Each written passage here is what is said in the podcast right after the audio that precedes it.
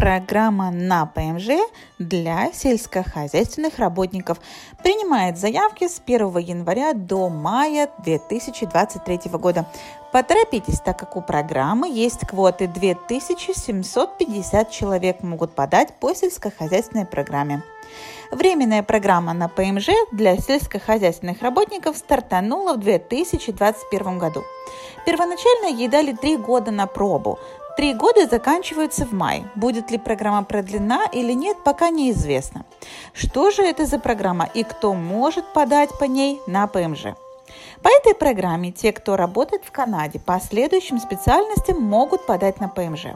Раздельщики мяса и рыбы, мясники на скотобойнях и птицефермах, супервайзеры на животноводческих и птицефермах, Рабочие на тех же складах, рабочие на обработке пищи при животноводческих и птицефермах, рабочие в питомниках, где выращивают деревья, саженцы, кустарники, в общем, все виды цветов, а также включают в производство грибов. В эту категорию входят рабочие складов, сборщики урожая, операторы сельскохозяйственной техники и супервайзеры. Какие еще требования к аппликантам? Иметь опыт работы в Канаде минимум один год за последние три. Иметь разрешение на работу, которое должно быть закрытым, ну, то есть прикрепленным только к одному работодателю.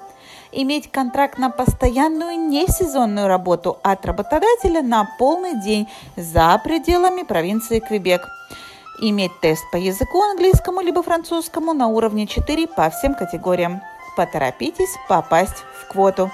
Если вам нужна консультация по иммиграции в Канаду, пришлите, пожалуйста, запрос на email info а также заходите на, ваш, на наш веб-сайт www.skiimmigration.com. Оставайтесь со мной, а я и дальше буду вас держать в курсе полезной и очень важной информации.